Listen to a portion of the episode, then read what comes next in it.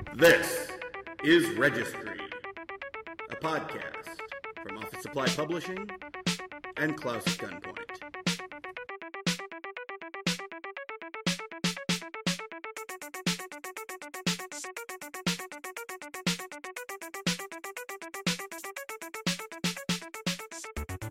I want to talk about a few things today, and we've talked about stuff that's not on the registry that belongs to be there. What about stuff that's on the registry that doesn't belong there? And there aren't many.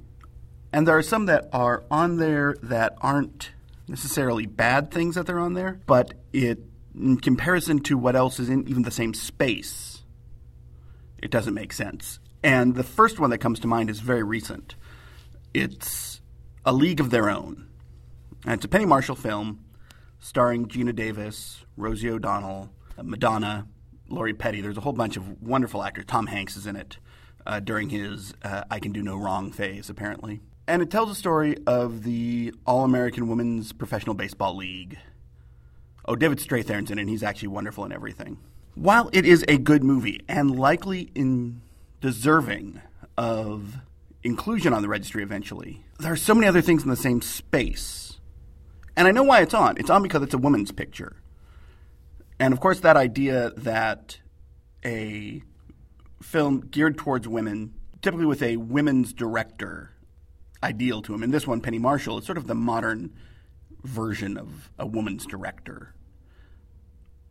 But there are a number of things that are great about this movie. It, one, it tells a very interesting story about a very important part of American history. That is, what was happening at home during the war. And it tells a very interesting story that how the war affected things that we don't consider usually. But there was another sort of aspect of it that I think is where it lost me.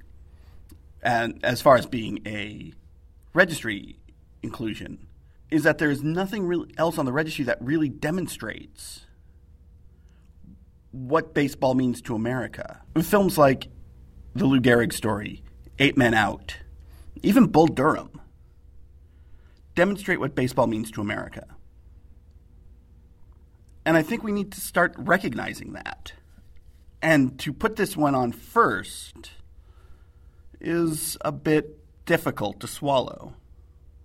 And I think Eight Men Out, John Sayles, to not have that on first is like saying the exception is more important than the rule. And I don't really see that. That really sort of annoys me. That said, it's not a bad movie at all. It's well worth watching, it's well worth preserving, and it's well worth having on the registry, but without sort of the surrounding material, I don't see it as significant.